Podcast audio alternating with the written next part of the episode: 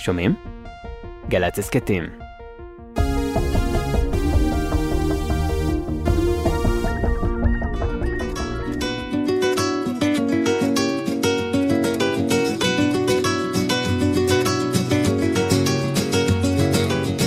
ערב טוב, שישי שלום לכולנו, כאן דנה איבגי בשש בשישי בגלי צה"ל.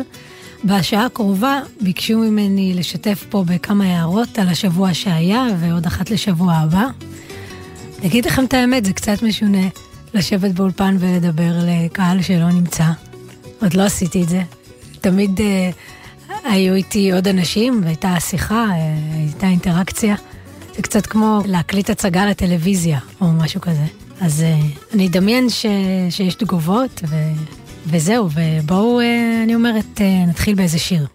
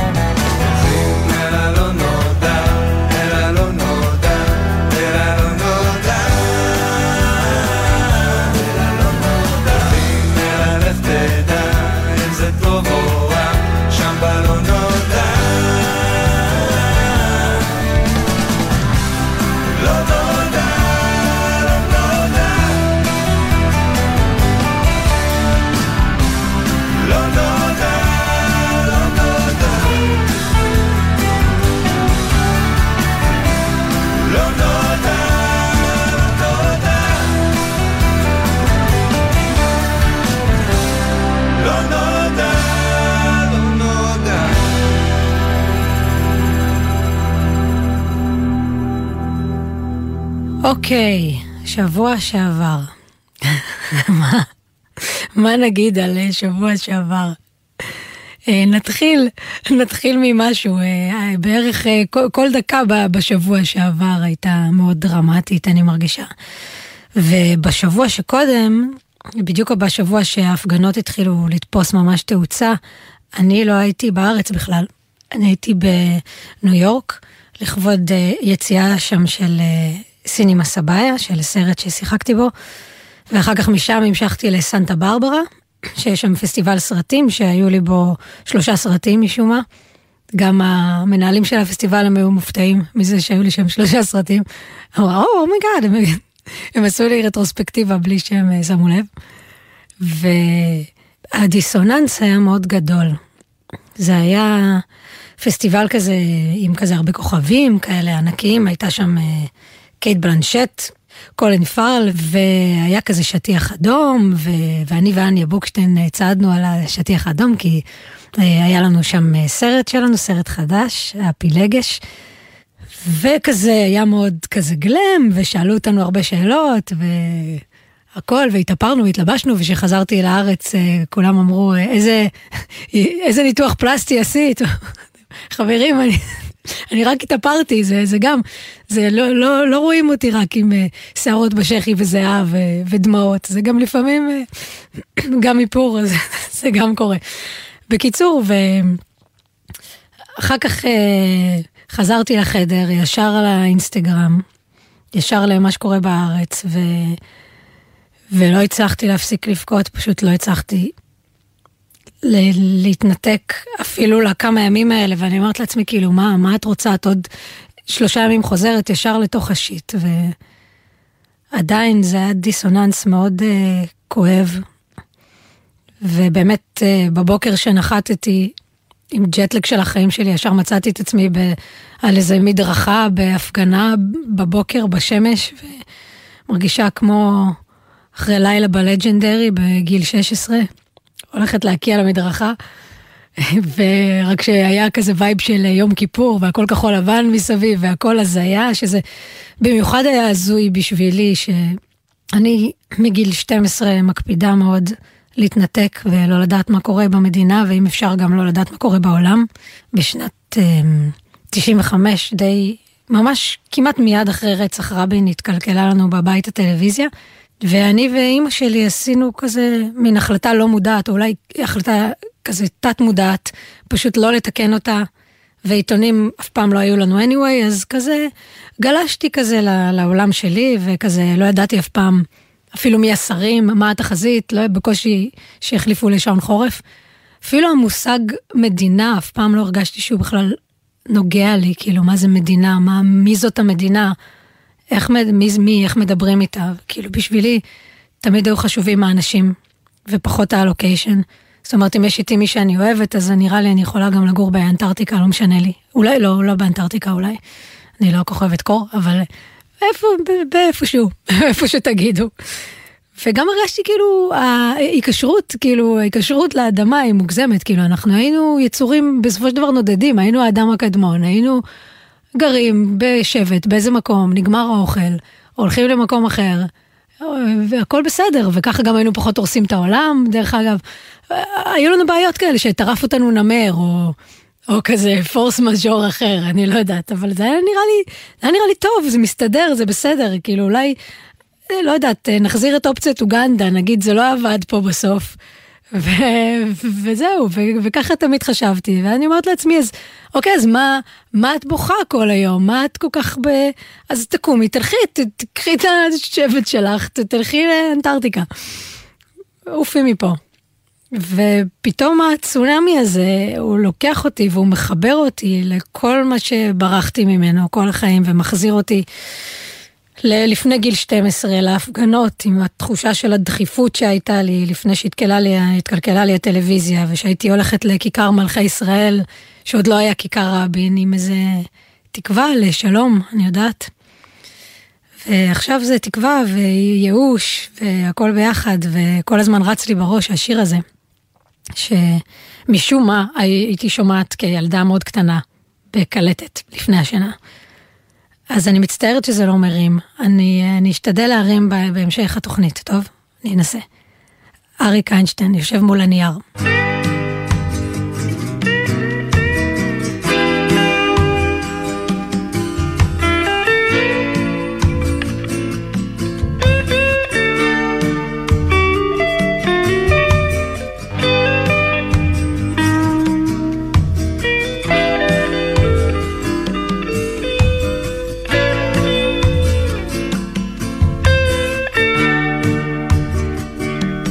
יושב מול הנייר,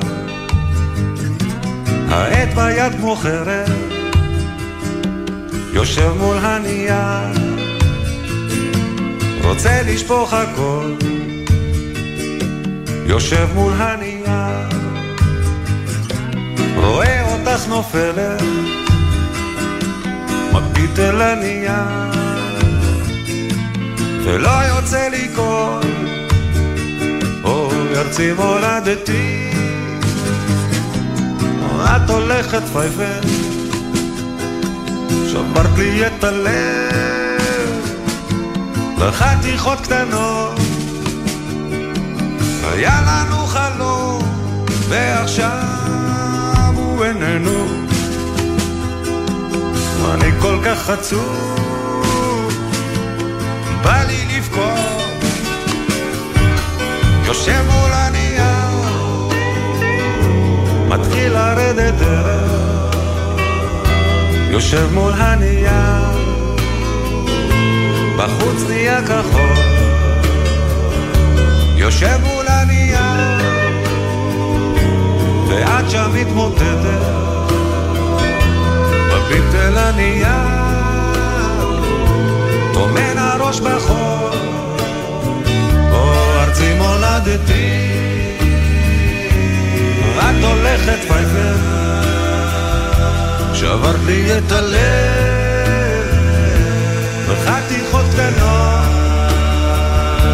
היה לנו חלום, ועכשיו הוא איננו. אני כל כך עצוב,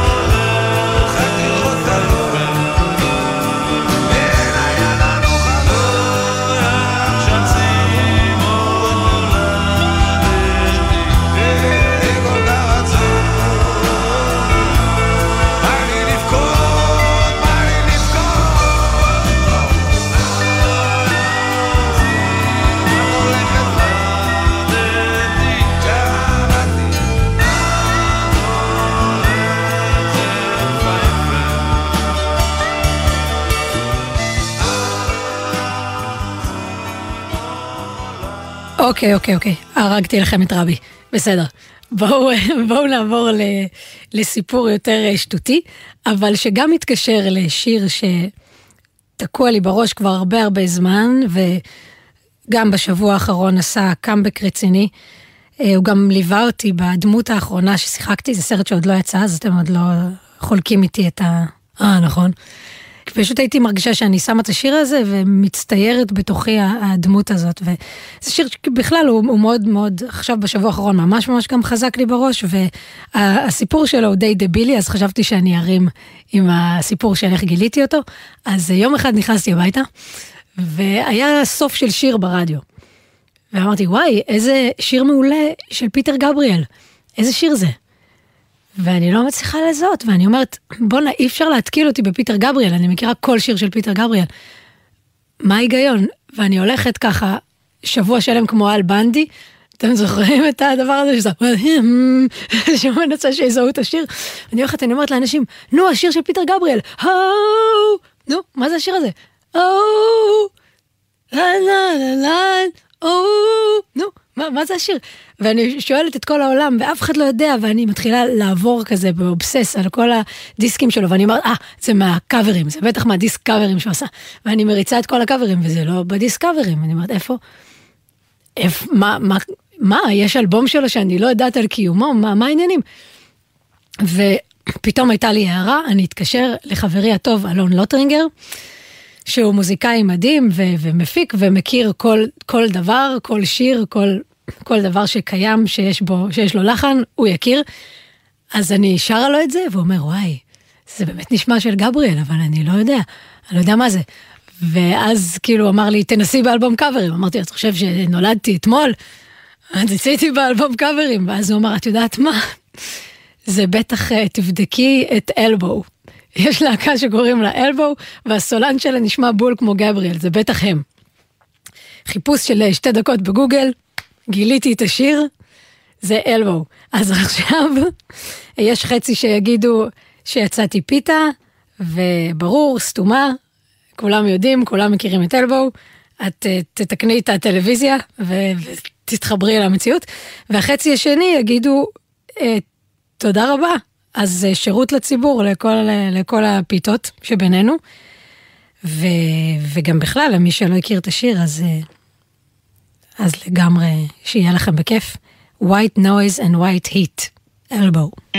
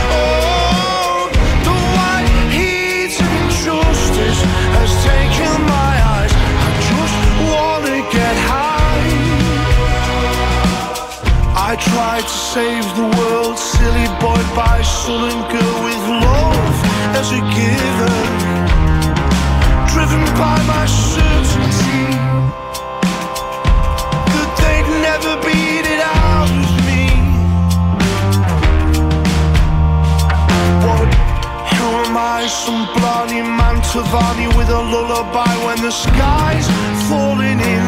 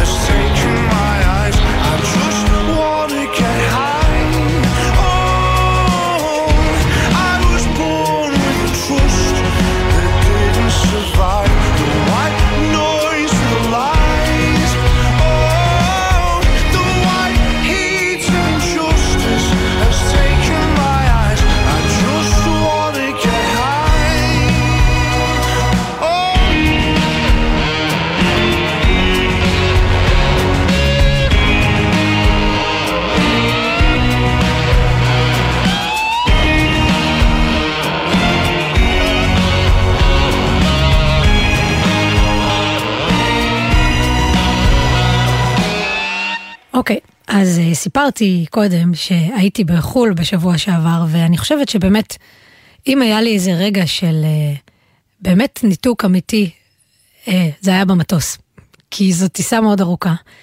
ובאמת מטוס, אני חושבת זה איזה ואקום אה, תודעתי. אני גם לא ידעתי, עכשיו מסתבר שיש וי-פיי במטוסים, אבל לא ידעתי את זה. בדרך הלוך. אז בדרך הלוך יותר נהניתי. בדרך חזור כבר התחלתי כזה לכתוב, אני מגיעה עוד שעה, אני מגיעה עוד חצי שעה, כזה זה כבר היה פחות כיף. אבל בכל אופן יש לי מנהג בטיסות תמיד לראות איזה סרט שבחיים לא הייתי רואה באזרחי. ואם זאת טיסה ארוכה, אז אני נוהגת גם סרט שבחיים לא הייתי רואה, וגם איזה guilty pleasure, כזה סטייל, כזה ריקוד מושחת, Cry-Baby, כזה Bodyguard, כל החבר'ה האלה, שכזה לא ראינו מאז אה, גיל שמונה. וכי סרט טוב ממש, זה לא בסדר לראות במטוס. מטוס, מסך, זה מסך קטן מדי, והסאונד כזה מתכתי, וזה לא, זה לא לעניין. אבל כאילו מה שקורה בסוף זה דווקא הסרטים האלה שאני רואה במטוס, גם אם הם גרועים, זה בסוף הסרטים שנשארים לי בראש, בגלל הוואקום התודעתי הזה. אז כאילו, נראה לי שכל סרט שראיתי במטוס, גם אם זה הסרט הכי גרוע בעולם, אני זוכרת את כל שנייה בו. ותשמעו, דבר ראשון שאני רוצה להגיד, זה ריקוד מושחת, זה סרט מעולה פשוט. זה סרט טוב, אני מרגישה שאני לא הערכתי אותו מספיק כילדה. אני כאילו יותר כזה, הייתי קצת נבוכה שאני רואה אותו. כאילו לעומת שאר הסרטים כזה טומי ומופע הקולנוע של רוקי והחומה, הייתי ילדה דארק. עכשיו אני קולטת. דרך אגב, יש סדרת דוקו כזאת בנטפליקס שקוראים לה The Movies That Made Us. ראיתם את זה? זה סדרה כזאת ממש כיפית, אה, שמדברת על כל הסרטים האלה, על ריקוד מושחת ועל הום אלון ועל כזה כל הסרטים האלה, הקלטים האלה, ומספרת איך עשו אותם, ומה שממש מדהים זה שכאילו כמעט אחד-אחד את כל הסרטים האלה כמעט לא עשו. כאילו לכל סרט יש סיפור כזה, So the producer wanted to shut everything down, וכזה אמרו, ובאו אלינו למשרד ואמרו לנו, there's no movie and there's no money, וכזה כולם, כל הסרטים, פורסט גאמפ, כאילו, פוצץ, כמעט הכל פוצץ. זה ממש מדהים, למה אני מספרת את זה? אולי זה אומר שיש לנו גם uh, תקווה בסוף, גם, גם לנו, או שזה רק תקף לאמריקאים, אני לא יודעת. אולי זה רק, uh, זה רק happy end להם. וגם סרטים נורא מרגשים אותי במטוס, כאילו אני אבכה מכל סרט, זה לא משנה, זה כאילו קומדיות uh, רומנטיות, מה שלא, אני פשוט אתחיל לבכות, ו... או גם לצחוק. בקיצור, בטיסה האחרונה באמת ראיתי סרט מאוד לא טוב. ולא נזכיר את שמו, כי אני לא אוהבת לרדת על סרטים בפומבי, רק בפורום של החברים הכי סנובים שלי. אז ראיתי את דיון, כי אני קוראת עכשיו את כל סדרת פרסי ג'קסון עם הבן שלי, אנחנו כבר קראנו שישה ספרים של 500 עמודים, קראנו, אני קראתי, ועשיתי קולות ודמויות, וכאילו חבל, הייתי צריכה כבר לבוא לכאן להקליט כזה את האודיובוק.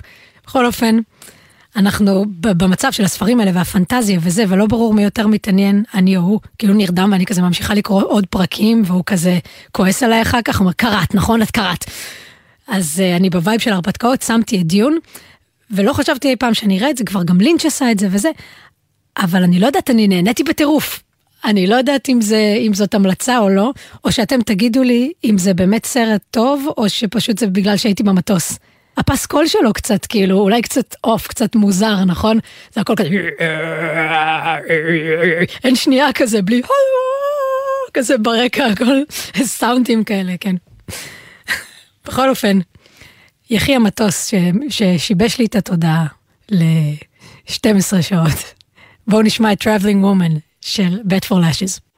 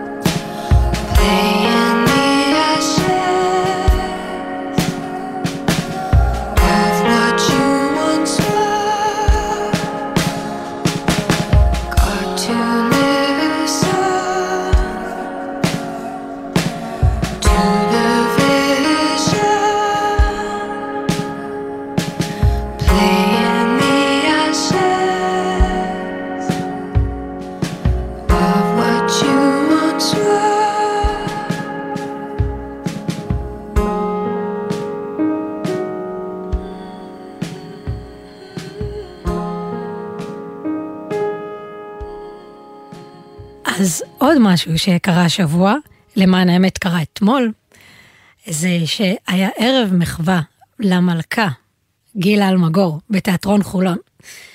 ואני הופעתי שם עם מיקי קם, אסתרדה, אפי בן צור, ציפורלה הופיע, גם טלולה בונט. ועכשיו, תמיד ידעתי, וכולנו יודעות, איזה שחקנית גילה אלמגור, אבל הערב הזה חשף אותי גם לפשוט כמות הדברים שהיא עשתה, שהיא פשוט לא תאמן. למשל, אתם ידעתם שהיא הוציאה אלבום? היא הוציאה אלבום בשם מועדון הקצב של לולה הקטנה. אה, ואני שרתי שיר אה, ממש יפה ומרגש מה, מהאלבום הזה, והיא גם כתבה ספר, והיא כאילו, גם עמותה אה, כתבה תסריטים, כל דבר, כל דבר שאתם רוצים היא עשתה, אוקיי? אז אני רוצה לקרוא לכם קטע קטן מהספר שלה. אז כאן, בקטע הזה, בספר גילה בעצם בת 16, עוברת לבד לתל אביב, ומנסה להתקבל לבית ספר לשחקנות, קראו לזה אז, של תיאטרון הבימה. רצתי במעלה שדרות חן לעבר הבימה.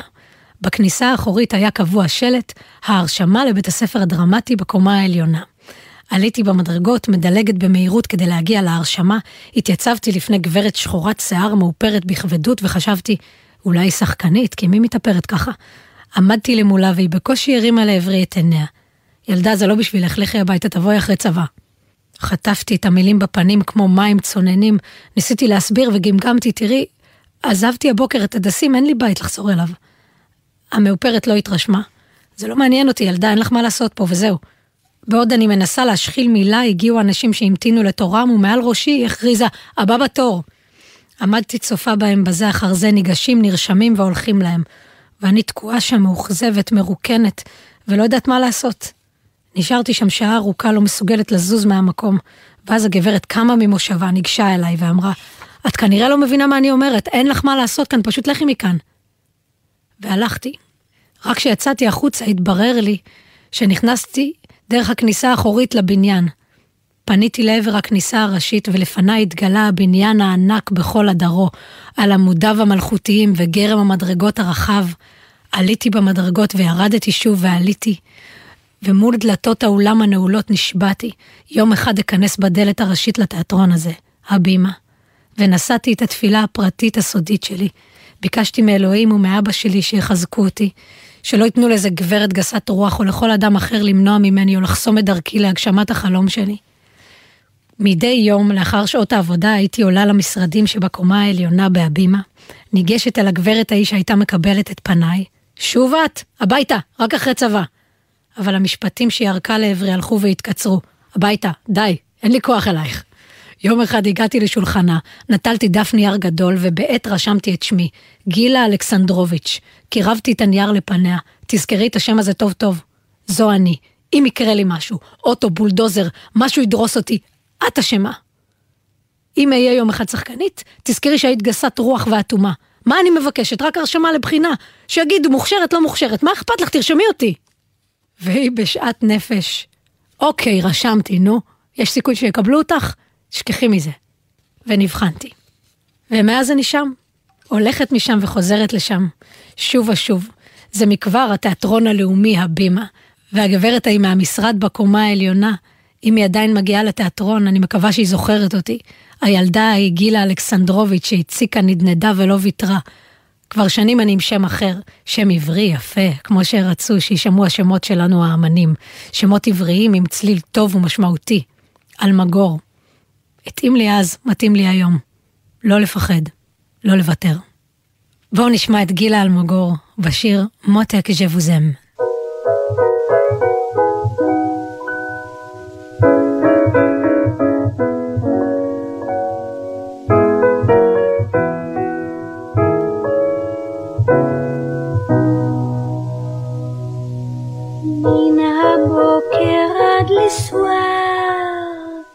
אני טוז'ור ליד הבר, מחכה לך שתחזור. מותק dans tes bras אני קוקו, בוא עזור עוד לילה לעבור.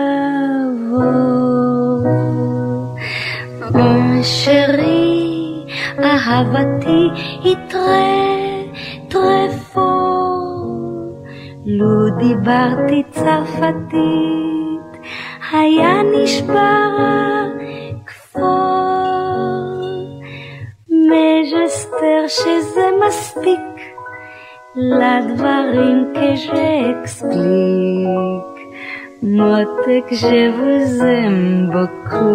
ah oui, chouchou, beaucoup, beaucoup, beaucoup.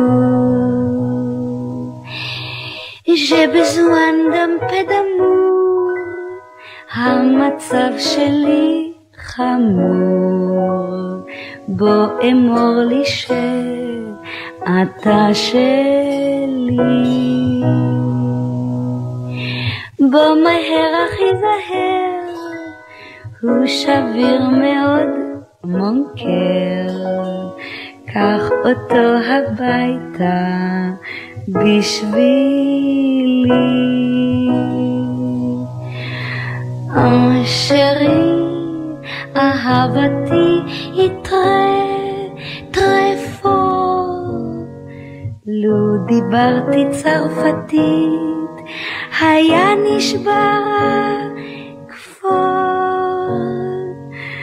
מג'ספר שזה מספיק לדברים כשאקספליק מותק aime beaucoup ah chouchou beaucoup beaucoup beaucoup עוד דבר שקרה אתמול הוא המחאה של 23-23, אה, שזה בעצם היה התאריך, השני לשלישי 23, ובכל הארץ היו פעולות מחאה קטנות וגדולות, אומנותיות, בעד הדמוקרטיה, וגם המופע שלנו לקח חלק במחאה הזאת, המחווה לגילה, וגם הזמינו אותי להשתתף בקריאת סיפורים לילדים, שמסבירים באיזושהי דרך אה, עקיפה מה זו דמוקרטיה. אה, לא יכולתי להשתתף בסוף בגלל אה, שהייתי בערב המחווה, אבל ברגע שהציעו לי את זה, עלה לי מיד בראש סיפור שאני במקרה הגיע אלינו הביתה הספר הזה לפני איזה חצי שנה ואני מספרת אותו לקרפדים שלי, לפעמים לפני השנה, ובדיוק אה, מסבירה להם על דמוקרטיה, וזה פשוט ספר שהלם שהוא נכתב כל כך מזמן, הוא מדבר בדיוק, בדיוק על מה שקורה, והספר הוא סיפור מוזר ומלא תימהון על האי הקטן, האי היגיון.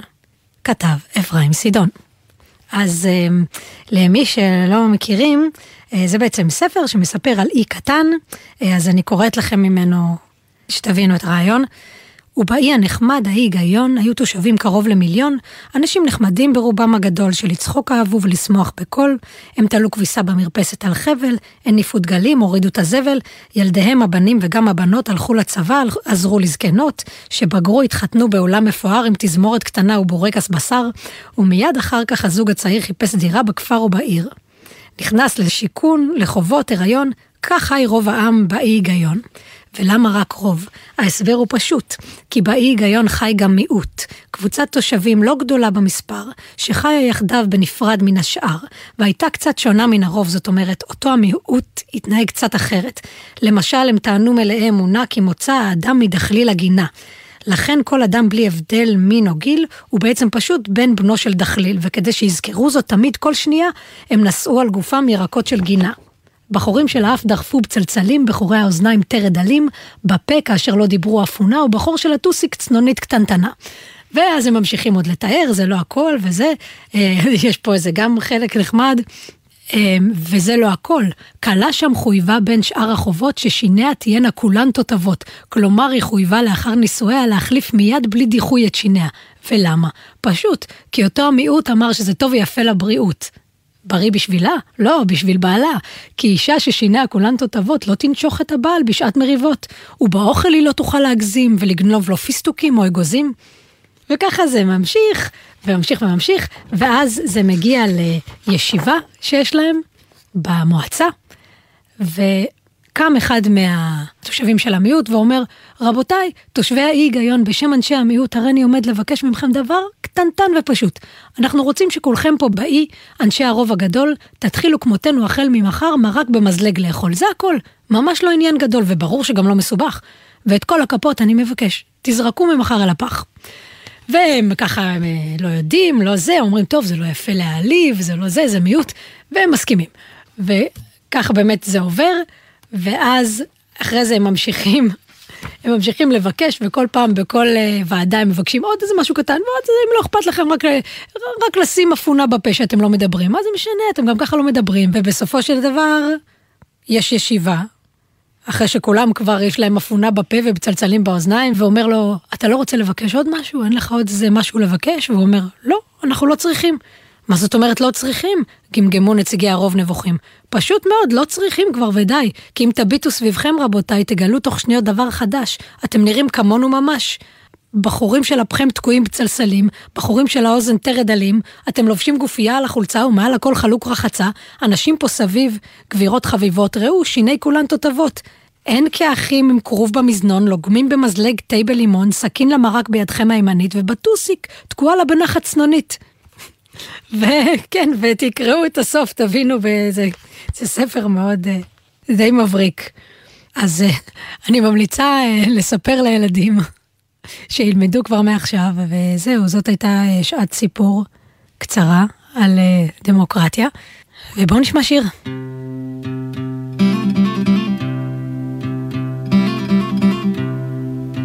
a winter's day in a deep and dark December.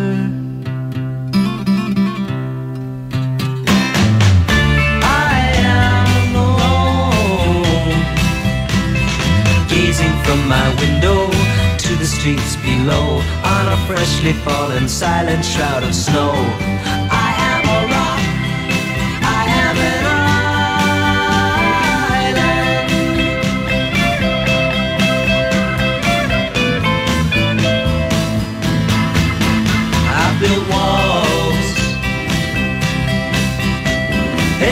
a deep and mighty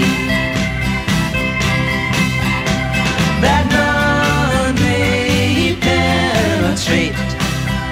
I have no need of friendship. Friendship causes pain. It's laughter and it's loving I disdain.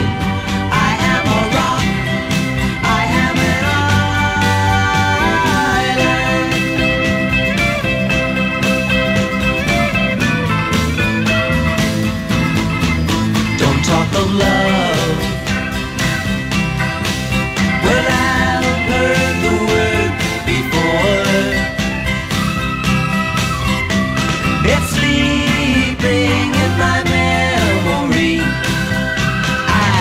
Disturb the slumber of feelings that have died. If I never loved, I never would have cried. I am a rock. I am an island.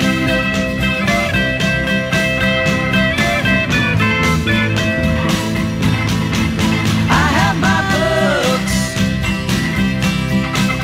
and my poetry to protect me.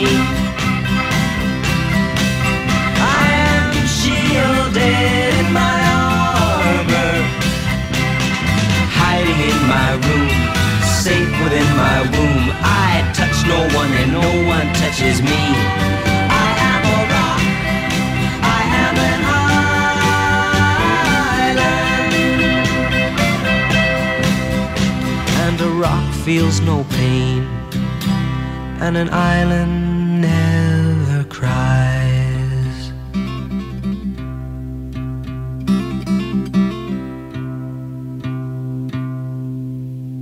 אז uh, רציתי לסיים באופטימיות קצת, דווקא מכיוון לא צפוי, uh, כיוון משבר האקלים, שזה דבר שמעסיק אותי כל שבוע וכל יום, וכמובן יש פה הרבה מה להגיד, אבל uh, נראה לי שאנחנו לא צריכים uh, להתבאס יותר השבוע.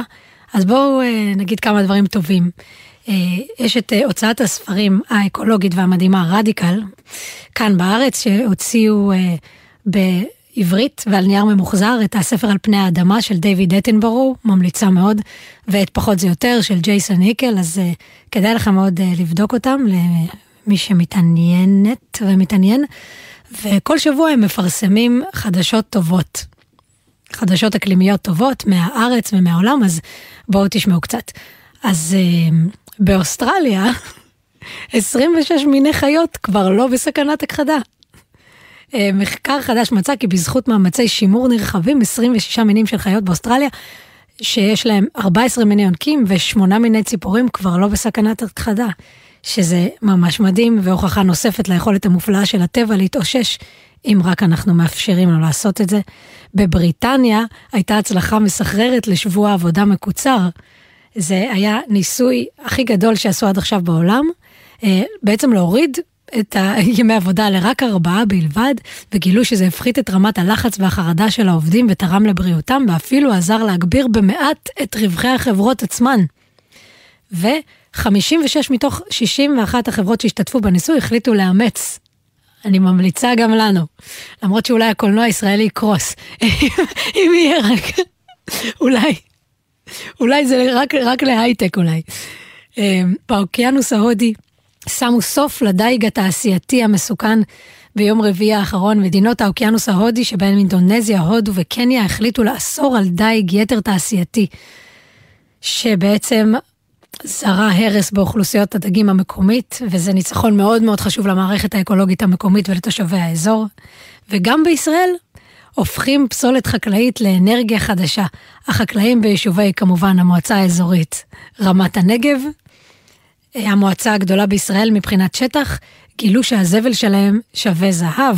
מתקן חדש יעזור להפוך את הפסולת החקלאית של חקלאי המועצה לאנרגיה.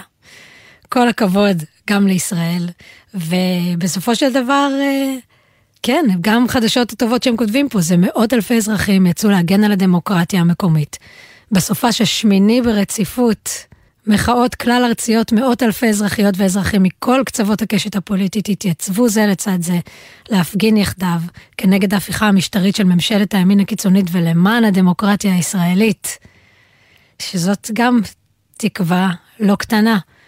אז לפני שנשמע את סטיבי, אני רוצה להגיד תודה לעורך עומר נותקביץ' ועל הביצוע הטכני דניאל חיון.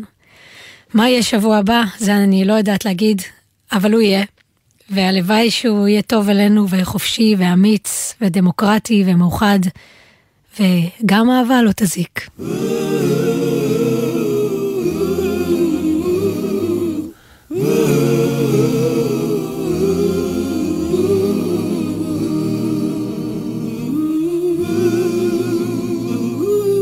Good morning or evening, friends.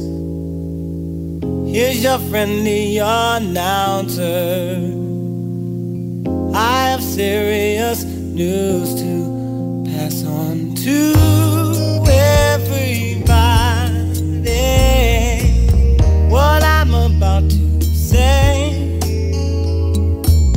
could mean the world's disaster could change your joy and laughter